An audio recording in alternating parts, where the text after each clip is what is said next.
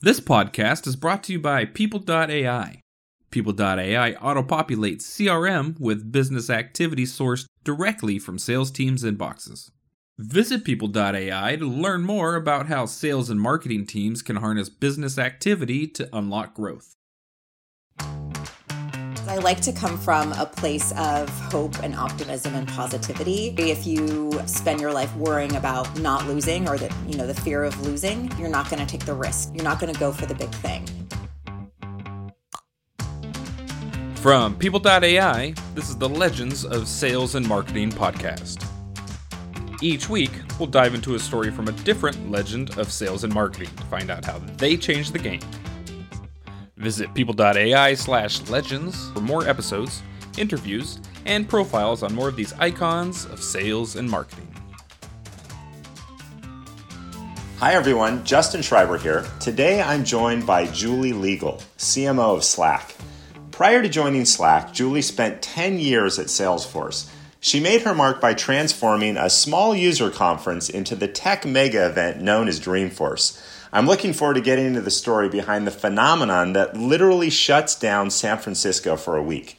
We'll also get Julie's take on how a CMO can build great partnerships with the CEO, and she'll share her experience in working with two of the most innovative leaders in the Valley, Stuart Butterfield and Marc Benioff. Julie, it's great to have you on the program. Thank you so much for having me. I'm really happy to be here. We're going to get into a lot of great detail about your career, what shaped your marketing philosophy. First of all, I needed to call out the fact that the most exclusive ticket in town right now is a little soiree that you put on on a weekly basis. The invite list is virtually impossible to get on, limited seating. Tell us a little bit about what you've got going on more importantly, how can I get a ticket to this thing? well, I think we need uh, Gavin Newsom uh, to relax the social distancing rules. But um, yes, about two weeks into uh, staying at home and, and being socially distanced, uh, I started hosting fancy dinner parties every Saturday night for just, you know, the adults in my own household. I love to cook. I love to entertain. And uh, the first week it was just like, you know, it's, we're stuck at home. Let's dress up and have a fancy meal. And it was so fun. And uh, I had a great bottle of champagne and I put on, you know, makeup for the first time in a few weeks. And uh, we decided let's keep going. So we now do a theme every Saturday night. We dress up. Um, we've done Southern, we've done Hawaiian, we've done Momofuku night. Um, and I spend kind of the whole week planning and shopping for the food. I cook a lot of Saturday and we sit down and have a really fabulous meal, just us. Um, and I would love to be able to host people, but unfortunately, until we get COVID under control, it's it's just going to be a party of of my house. Um, okay. And we do do this after the kids go to bed, so it's even exclusive within my house. Well, the, the next time a seat opens up, definitely put me on the list. I want to check this thing out. You are clearly a foodie. Maybe I need to get some people out on my porch and I can just pass them the food with the, with a mask on. That would work. You could get a little outdoor seating area going. We could do uh, we could do a nice little neighborhood gathering. Absolutely, absolutely. You're clearly a foodie. How far does this go back? This love affair that you have with food. Oh, um, it goes it goes a ways back. Um, I've always been a very motivated eater, and uh, my parents, living in LA in the you know seventies, eighties, discovered sushi very early. So I was taken to the sushi bar. They got sick of hiring a sitter very young, and I I joke that I, I developed a taste for fried shrimp heads before hot dogs. So I've always been pretty adventurous, always really loved food. I grew up with a mom who loved to cook and we cooked together. And um, it's just sort of gone from there, I guess. And I will say, as I've said to you yesterday, that um, being able to cook more is sort of the one unexpected, you know, quote unquote upside of, of being at home and, and quarantining is I get to be in my kitchen a lot more. And, and that has been a great stress reliever for me. I love to talk to people about the silver lining they're finding in COVID. This is one of the most popular themes, though, people discovering new talents and new hobbies and really developing them and sharing them with other people, whether it's friends or family. You've got a five year old and an eight year old. Do they share your passion for food?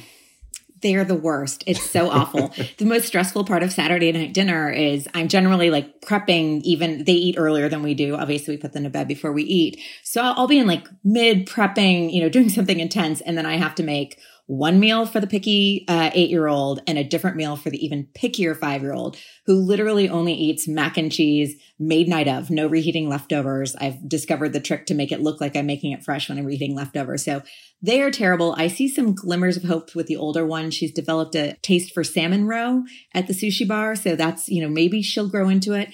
Um, but my husband has, has let me know that he was a very picky eater as a child. He's now a great eater. So I'm hoping that they'll outgrow it, but it's going to be a while. I find that peer pressure does so much to open up kids' food horizons. My youngest son, we raised him on hot dog buns and spinach. My wife did a deal with him and said, you can eat all the hot dog buns you'd like to eat, but you have to eat raw spinach. And wow. he turned out just fine, I think. So I mean that that's the amazing thing. They keep growing. No one has scurvy in my house. It's sort of shocking given what they eat.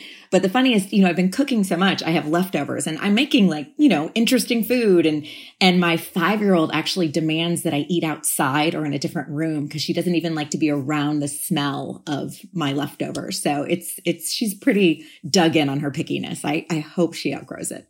We'll check in in 10 years and, and see how that's going. Exactly. I'm, we'll I'm sure we're, we're all still sane and speaking to each other. Well, let's talk a little bit about your past. You grew up in Southern California. Tell me about some of the things that you liked to do when you were a kid. Wow, what did I like to do when I was a kid? Um, I was a huge reader. Um, I was book obsessed from very, very young. And one of my favorite periods of my life, we, we moved around a bit, all within Southern California, kind of bouncing up and down the 405 freeway. Was there was a period of time when we lived in LA where um, we could walk to kind of the little downtown area of the town that we were living in. And my dad and I would walk or bike to the library every Saturday um, and then we'd go to the deli and, and pick up a bagel. And I'd come home and I would just spread out the books and I would sit inside and read for the rest of the weekend. And I know my parents were always trying to get me outside more. I mean, at least I was doing that great walking. Um, but I really was just always immersed in books. Um, and then my other real passion was really theater. I did a lot of theater. I think I was a really overdramatic child, and my parents didn't really know what to do with it, um, but they knew they didn't want it in the house. So at age five, they kind of started putting me into little theater groups, and I did that all the way growing up through high school and even a little bit in college. And uh, it was sort of my my great outlet. So you're in Southern California, passionate about theater. Was a career in acting ever part of the game plan? You know, it's so weird to say this and it makes me sound like such a cynical child, but no. I think because I grew up around show business and I kind of saw it from, you know, a little bit of a closer angle than a lot of people did. I think by the age of eight, I was like, well, I'm never going to do that. That's, it's too hard. It's too impossible. It's a, you know, it's a really hard industry. And I, I knew I was good at other things too. So I loved theater, but I always saw it as a hobby. Um, and it's funny. I almost wonder if I'd grown up somewhere else, if I would have been a little bit more naive, maybe I would have tried it. Who knows? Um, but yeah, I never really considered it as something I would do. In fact, every time I got to keep doing it, I was like, oh, wow, I'm in high school and very academically focused and doing these other things, but I still get to do theater. It was always sort of something I still got to do. Um, and that brought me a lot of joy. That theme, though, of loving stories, going to the library, being in theater, I think comes through in the work that we do as marketers. So much of our job is about telling stories and telling them in a compelling way. It's interesting. I was the same way as a kid. I love to go to the library. The irony in my life is I struggled with dyslexia. I love stories, wow. but it took me forever to read them. And to this day, I have a love for children's stories. One, because they have very small words and much far fewer words than the novels.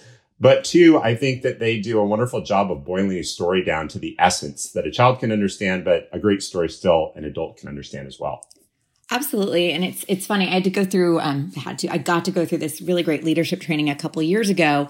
And one of the things I had to do was interview people in my life to kind of get them to describe me, to kind of come up with attributes. And my brother, who you guys know me pretty much as long as anyone, um, the first word he used with me is storytelling. He's like, You've always been a passionate storyteller, like the theater, the books. I did write stories when I was a kid, but I also am the one in our family who tells all the stories and I I attach a lot of meaning to them. So I absolutely think that's true. I think marketing is storytelling, and a lot of people who find their path in marketing are at their heart very passionate storytellers.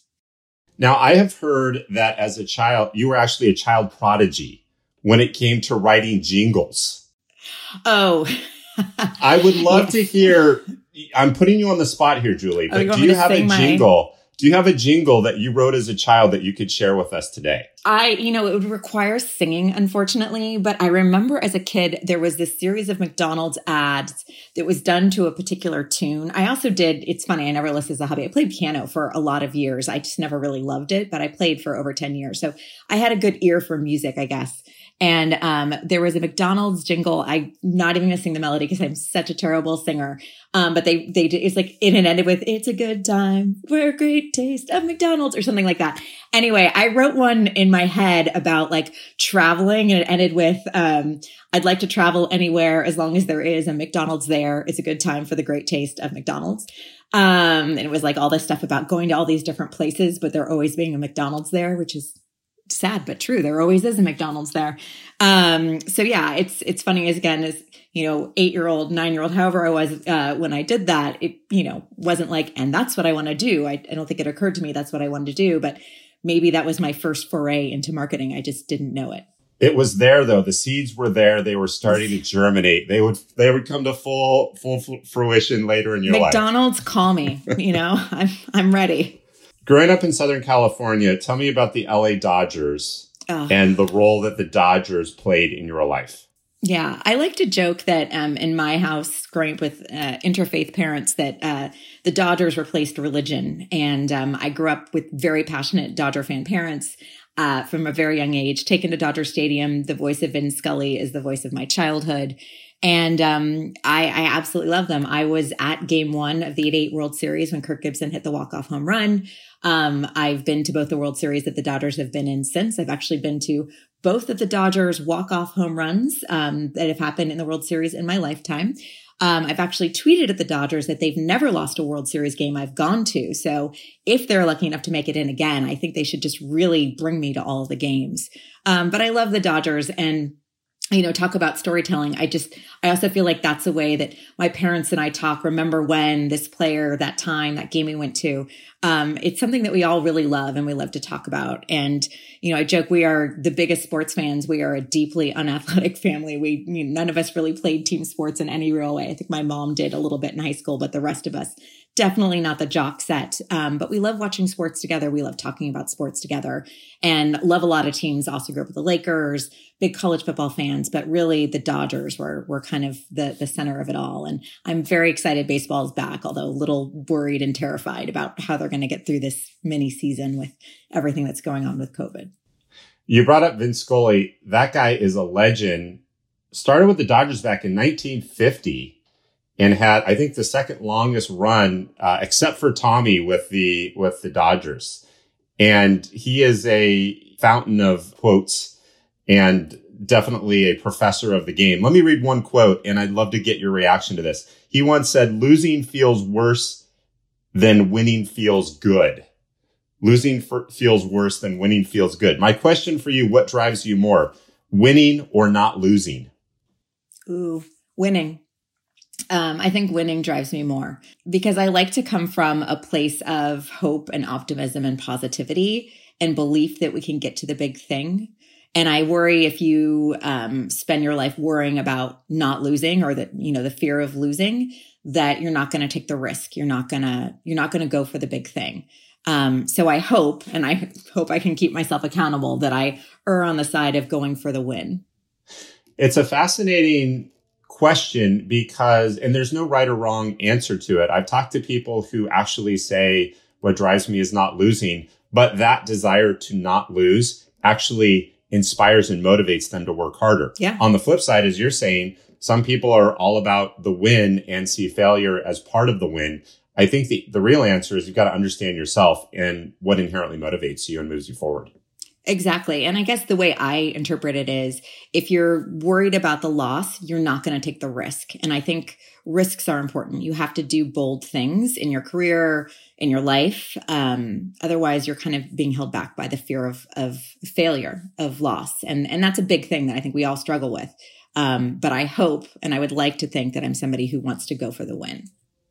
So you grow up in Southern California. You take the big trip up to Northern California to go to Stanford. I was the so opposite. far. grew up in the Bay Area and went to school in LA. Culture shock, I'm sure. and you, not surprisingly, land in an English major. How did you get from English major at Stanford into the world of marketing? Well, I knew pretty Right. Well, so first of all, I became an English major because I just kept reading books. And it was funny. I, I, don't think the first year I thought about it, I was like, wow, I can I can take these classes and all I have to do is read books and talk about them. Like that's that's what I like to do anyway. And suddenly I was halfway through an English major. Um, but I knew I didn't want to become a teacher. I didn't, you know, I was like publishing. Nah, I wasn't really interested in that. So I did spend a lot of time and I spent all my summers trying to figure out what I did want to do. And um, I was lucky enough uh, through a career counselor at school to get connected with a mentor in the alumni network um, and started to learn about marketing. And what appealed to me was um, I had this side, you know, English major, storytelling, creativity. Like I definitely had that part of me that I wanted to be able to harness. But I also, on the flip side, have always really loved numbers, math, being quantitative. And marketing, as it was described to me, and I sort of looked at the jobs and understood what people did, felt like it was a really strong balance of both. And I, I thought this could be something that I could be good at. This could be something that was a good skill, you know, fit for my skill sets um, and my passions.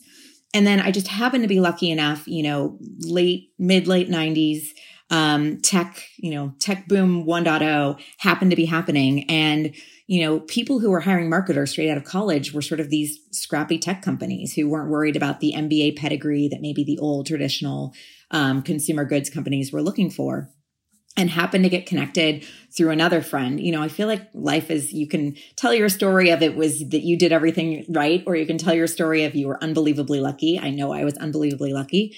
I have a friend who I still know to this day who met somebody who was recruiting uh, for this company who was just a couple years ahead of us from Stanford, and she was also a liberal arts major.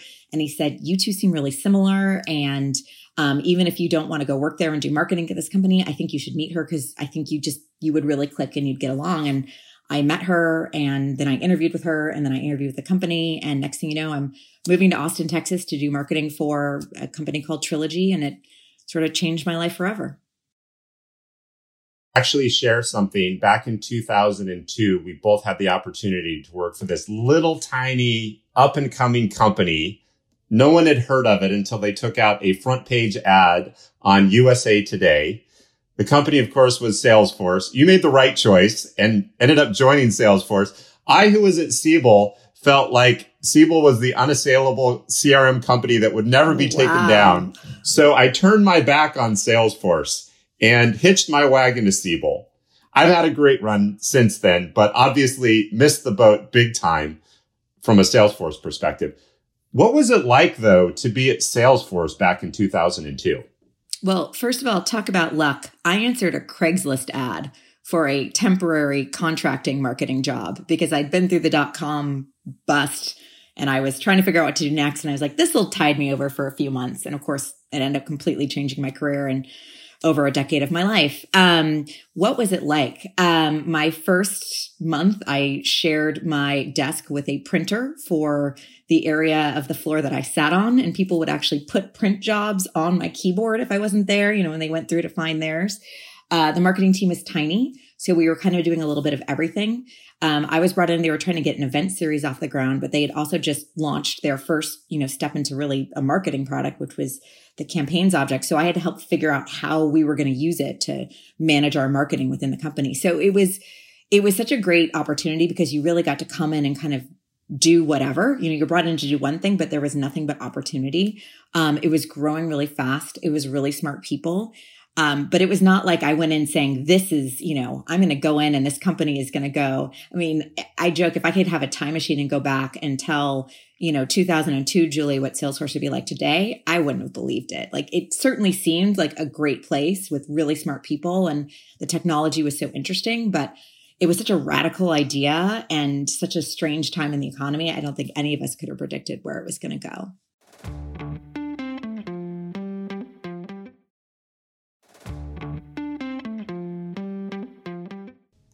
Every company has its origin story. I was actually listening to the radio yesterday with all of the hearings that are going on now in Washington. And they did flashbacks to the first time that Google was mentioned on the radio, the first time that Facebook was mentioned on the radio. And they were described as these crazy upstarts. you look back and obviously today they're just an integral part of our life. But to your point, it all starts with a, a seed of a company that ends up growing. You can't predict it, but if you're fortunate enough to be a part of the, the journey, it's an amazing story. Yeah, absolutely. And again, I feel so fortunate. Um, and you know, ended up being there, you know, took a little break in the middle, but ended up being there on and off for 13 years. And um, feel really privileged to have seen it through so many phases of growth and have worked with so many amazing people there. It was it was a really special it is a really special place. It still is. Well, you've had an interesting progression in your career. You took time out to go to business school. You came back though to Clorox rather than going directly into tech. I'd love your perspective on what tech marketers can learn from CPG companies like Clorox. I did that, by the way, because I thought that that's really what I, I said. I've been doing this tech marketing my whole career, but I think what I really want to do is traditional, old school marketing. And I'm so glad I did it um, and came to realize why I love tech and that I'd grown up in tech and that's really where I belonged. But, um, you know, what these traditional companies do so well is just the the methodology and the planning and the frameworks. You know, if you think about it, these companies, you know, they have to produce a product. They invest so much in advertising. They really have to get everything right before they go. And so the strategic work they do, the research they do, the insights they do, it's unbelievable. And I think you learn so much about planning and strategy from that. You know, a tech company, especially a B2B tech company, you get the chance to launch, iterate, launch, iterate, launch, iterate. So you're doing a lot more like try something and then use the data to inform the next thing that you do. Um, so I think I learned a lot from kind of doing it the opposite way, which is spend a lot of time planning, using the data, building the strategy, and then launch the thing because you have to, you know, print a label on a million packages of a product, or you have to shoot an ad that's going to run in so many different markets for such a long period of time. So I think I learned a lot about that. Um, and I think I also learned that I really preferred the tech model more. I, I, I realized that there were things that were more important to me than working on a product that everybody knew about, which as a marketer was like, well, that seems more exciting. Um, everybody knows my product. I realized what I really loved was the pace, the innovation, um, the sort of scrappiness in tech. Like it's definitely a slower pace just naturally like it's a different phase of growth at these traditional cpg companies so i learned a lot about what was important to me um, for what i where i wanted to work when I was in B school, I remember interviewing at Procter and Gamble. What surprised me before I even got to talk to anyone, they made me take a math test. Wow. And then from there, you get in and they really exercise the creative side of your brain. It was a rigorous process. I gained tremendous respect for the way that they brought together the hardcore analytics that you're describing with the creative ideas, but the two were always connected. And so if you look at a company like P&G or a company like Clorox, what makes them great is the rigor that they apply to the ideas that they ultimately roll out. Absolutely. And what I also liked and I think really learned that I think is is very relevant for all marketers today is, you know, marketer it it it a company like Clorox at a company like Procter and Gamble, you're you're more than a marketer, you're a brand manager. And that means like you're looking at the business. It's not like, well, I'm going to build the marketing and throw it out there and, you know, I'll know if my ad did well or my direct mail did well or anything like that. You're looking at the business. Like what is the overall like I was the one who had to stand up and say how the Glad food storage business was doing. That was one of the products I was on um, every given month and talk about the trends we were seeing and whether it was a distribution issue or a sales issue. I talked about it all. So it really reminds you that, you know, you can't really just sit in your little silo. You really need to understand what's going on in the business and be able to figure out how you can plug in your skills, your resources to help with really any part of it to make your, your brand or your business grow. So you have a good run at Clorox. Ultimately, though, the magnetism of Salesforce pulls you back. And you had a you had a great run at Salesforce. Actually, one of the positions that you held was the Dreamforce conference chair people know Dreamforce now. Even my mother knows about Dreamforce and she doesn't, she doesn't know. I don't even think she knows about Salesforce, but she knows about Dreamforce. See, I ended up with a product everyone knew nice after job. all. nice job. Tell me a little bit about what Dreamforce was like during your first stay at Salesforce and then under your watch, what it became. Well, I was lucky enough. Um, I worked on the first two Dreamforces before I left Salesforce the first time to go to business school. And, you know, the first one, it was sort of an idea. And, um, you know, we'd been doing events all over the country, some internationally as well. But the idea of people flying to San Francisco for this crazy upstart company to, you know, spend money and buy a ticket and be with us for three days it, it seemed not improbable, but it was, you know, a little bit of a, a, a us reaching out there. Um, and and they came. We had over a thousand people come to the first Dreamforce. We were in the Westin St. Francis, which is now like one of 13 hotels that Dreamforce totally takes over before it completely sells out five minutes before they open registration. So, you know, certainly the size was really different. But I I do often tell this story. The first Dreamforce, you know, we'd worked on it, very small team, probably only worked on it for like four or five months, as opposed to now where it's like a year out. They're planning two years out, all that good stuff. Um, but we had worked on it a ton. I mean, we were late nights, a lot of Mountain Dew. And um, I remember it was the weekend before, it was the Friday before, I think it was starting on a Tuesday, the Friday before, and our CEO came down to me and, and my boss at the time, who was leading the entire events team. I think we were the entire events team, and uh, and said, you know, I've been looking at the stuff you sent me on Dreamforce, and uh, it looks great, but um, you know, that we had a partner area, we had breakout sessions, we had keynotes, you know, everything, check, check, check. And he said, uh, where's the winter? And, and we said, what? And he said, well, you know, our, we're announcing our winter release. It's our first ever seasonal release and we're theming it winter. Where's the winter theme? So we spent that weekend. I mean, again, jingle writing. I wrote Christmas carols about CRM. I bought every red scarf. And by the way, it's September. It's hard to find red scarves. I bought every red scarf within 50 miles of San Francisco. I found snow globes you could put pictures in and put our logos in them.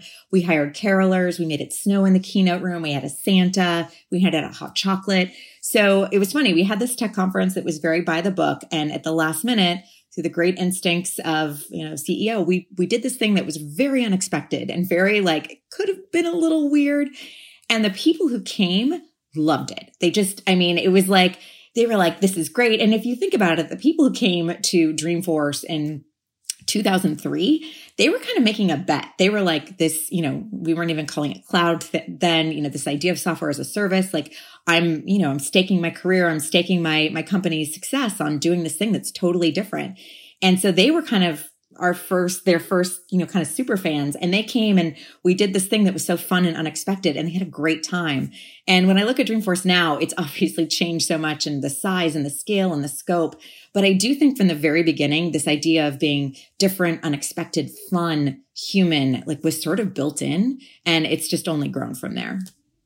Let's talk about Benioff for a minute. He is a legend in tech.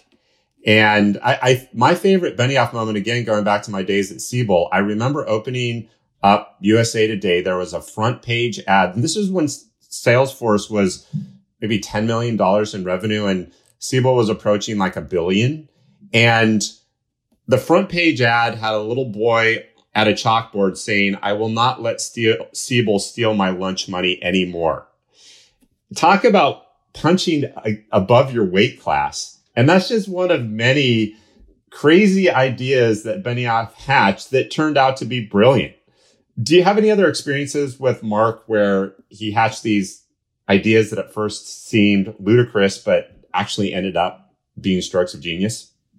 Probably too many to to to count, and I'll, I'll try to think of a good one. But what I will say is, you know, he he is a brilliant marketer. And you know he didn't come up necessarily through marketing but he's a brilliant marketer. So to have worked in marketing at salesforce first of all it's great because marketing really has a seat at the table and is, is so central to the way that he sees and operates the company. But he has these ideas and and you know yes sometimes they sound crazy and you'll be sitting in the meeting thinking how can i make that? Or you'll push back and say we can't do that because and he'll say no you're going to make it happen. Um and it's it's pretty rare that you do that crazy thing, uh, that you would do that crazy thing and it would not turn out to be unexpectedly really successful. And I think, you know, winter, first example, certainly a lot of the ideas at Dreamforce. You know, I will say a moment that sticks out to me um, when I came back in uh, 2009 uh, I think it was the first or second Dreamforce that I was back. He started his keynote, and you know, Mark's keynote is always a big moment, sort of announcing the vision for the company. Um, the next year forward, people line up hours before to get in there, see the products, see the stories, see all that stuff.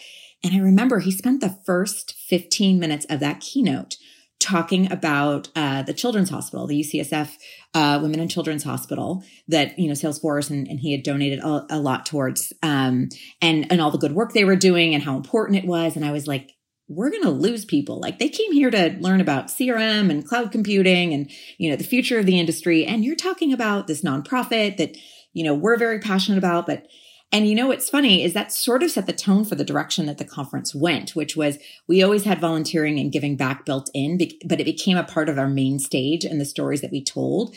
It also became less a conference about Salesforce and just those things. Absolutely, people came for that um, innovation, for that success, and, and meeting other customers.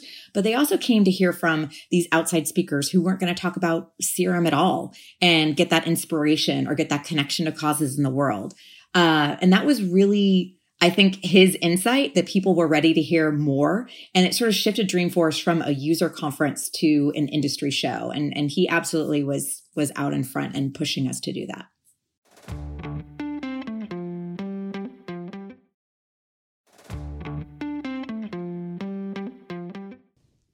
Well, you've done more to shape event tech marketing than just about anyone. As you think about your experience at Salesforce and now at Slack, can you distill what Dreamforce was into a formula for success or, or, or key tenants that you always come back to? Wow. Um, I think a few things come to mind. The first is Dreamforce was always, you know, Salesforce is the V2MOM culture. So Dreamforce, we always anchored back to, you know, certainly our vision, but also the values. And it was, you know, innovation, impact, giving back and fun. And I do think, you know, that is a way that Dreamforce sort of pushed the envelope and a reason people felt such passion and loyalty to it. You know, we, a lot of user conferences where you could go and get certified and, you know, get the next release and get the notes and get the training, but not a lot of ones that prioritized, you know, the, the whole human, the whole person. So I think even sometimes when you're an enterprise marketer, you think so much about like the CIO sitting in a seat making an IT buying decision, which, you know, you absolutely need to do. But you also need to think that that person is a human being who connects to causes, who has passions outside. And so you can show up as a more human brand and connect with um, the human beings that are buying your software. They're whole humans. They aren't just, you know, business software decision makers. And I think the other thing that really, um, and this is this is maybe more tactical, but it certainly speaks a lot to the moment that we're in now is, you know, Dreamforce started selling out. And not only did it start selling out, there were people who never were going to come anyway. It was too expensive. It was too far, couldn't take times out of their life. So thinking about how you take this live event that you invest so much in and figure out ways to amplify it beyond the well, Dreamforce was more than just four walls, but the physical space that you have.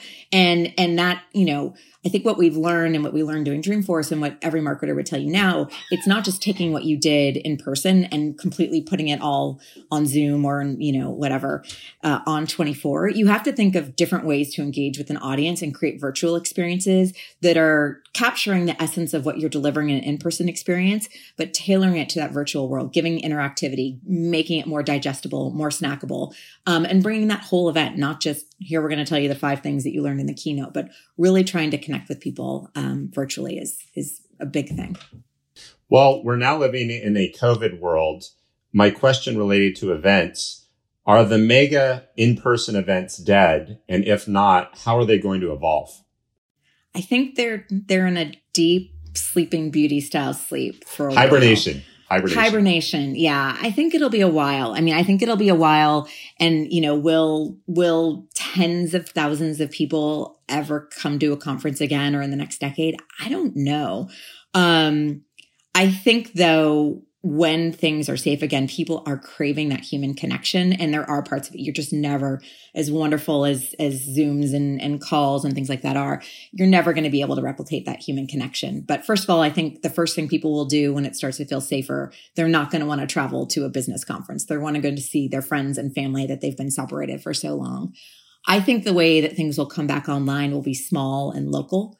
And, you know, rather than, you know, 10,000 people flying to Las Vegas for a big show. You'll see people who are willing to go gather with 50, 100 people in their town in a way that feels safe.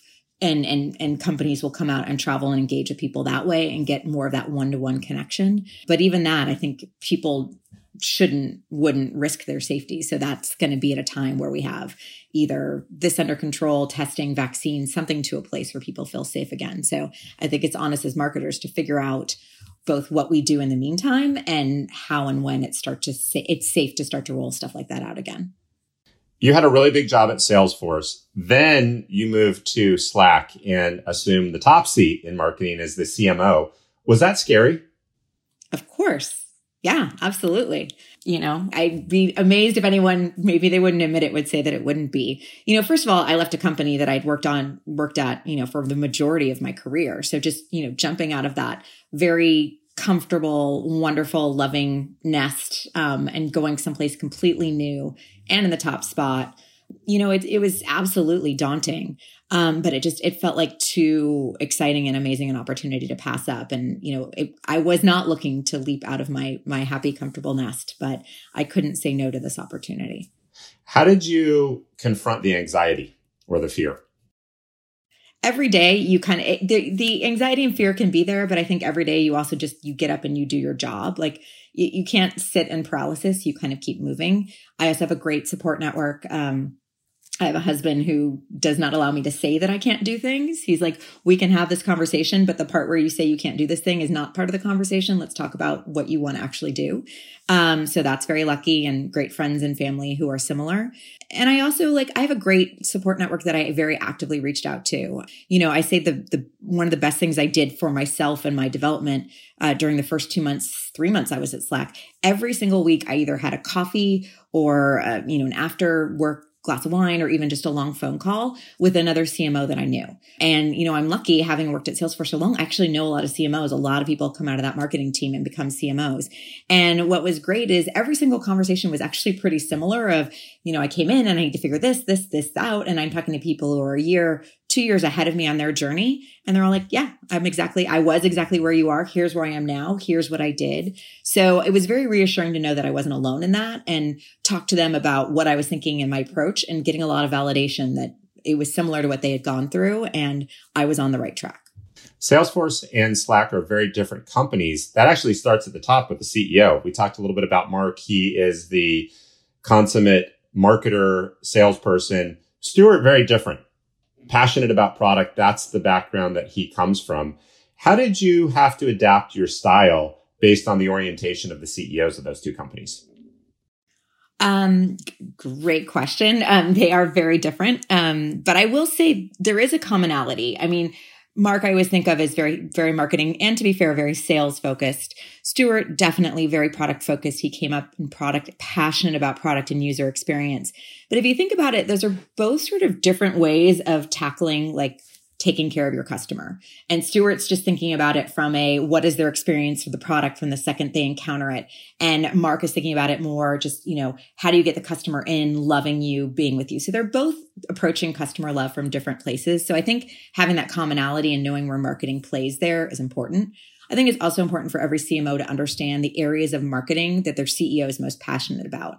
And you both have to figure out, you know, how to how to make sure that the, the CEO feels involved in those parts of marketing. Stewart's super passionate about brand, super passionate about design, so super passionate about the message. So we spend a lot of time together on that.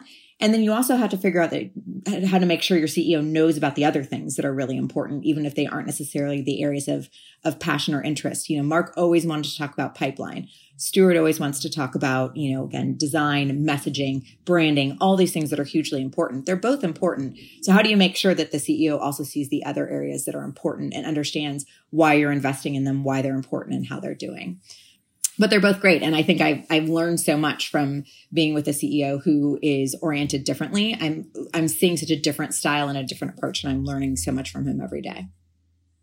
The first 100 days in a new role are critical. That's where you learn, that's where you lay the foundation for what you'll be doing over the next several years. What was your playbook when you came to Slack regarding how you were going to build your marketing organization?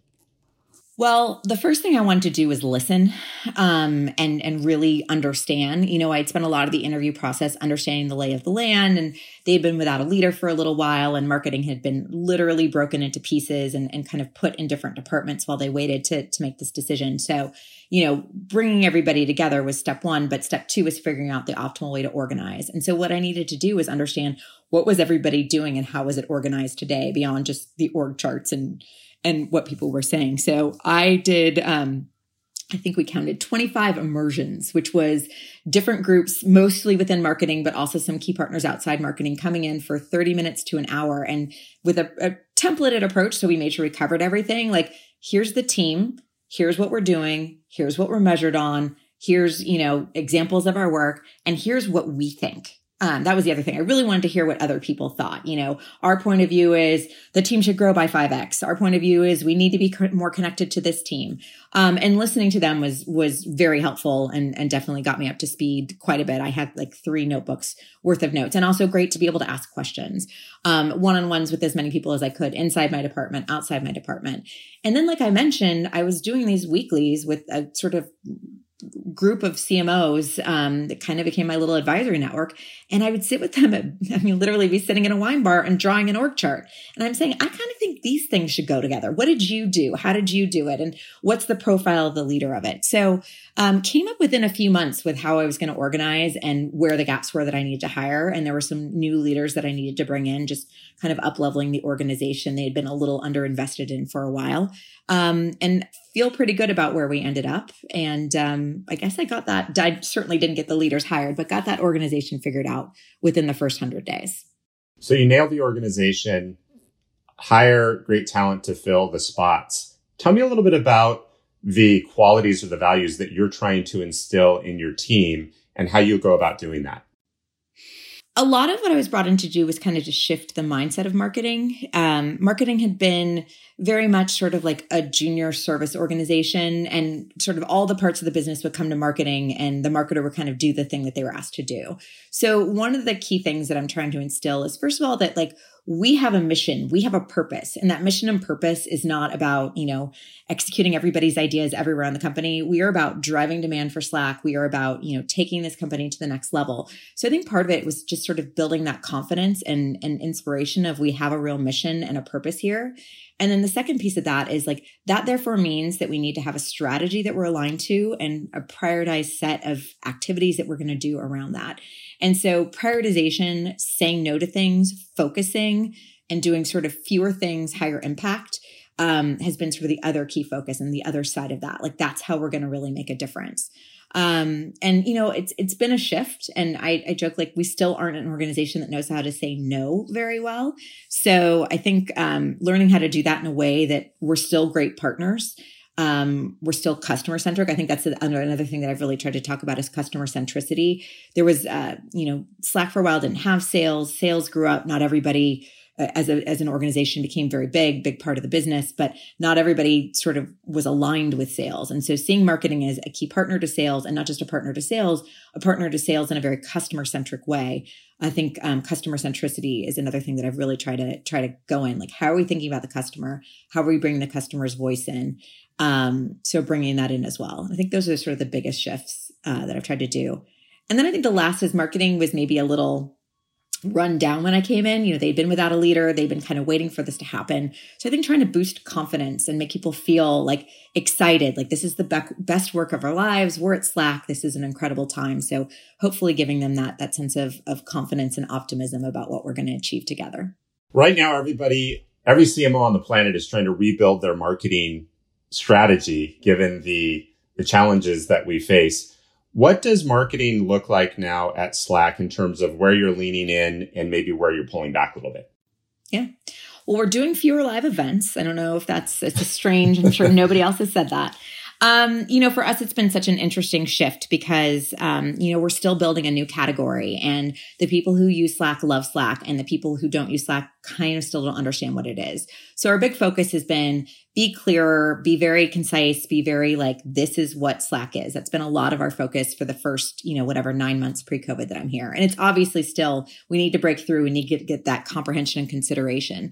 But I think what this uh, dynamic and this time has really opened for us is, you know, we actually have a bigger story to tell right now because a lot of our customers are seeing huge success and, and we were experiencing it ourselves when you are suddenly forced to work remotely in a completely different way. Slack can really fill a lot of gaps that maybe you weren't anticipating and can play an even bigger role than it did before. So we're leaning more into thought leadership and kind of painting that vision, painting that story than maybe we would have um, if this hadn't happened, because I think there's such a, a, thirst and appetite for that, and people are looking for this type of solution right now. So we absolutely still have that that comprehension and, and winning the the understanding in hearts and minds. But I think it's allowed us to talk uh, at a higher altitude about why Slack is important, why it's important right now. Well, the conversation has come full circle. We started off talking about storytelling, and we ended up talking about storytelling. Julie, it's been a wonderful few minutes that we've spent together. Thank you so much for sharing a little bit about your background and also the insights that you've gleaned over your years as a marketer. Thank you so much. I really appreciate you having me.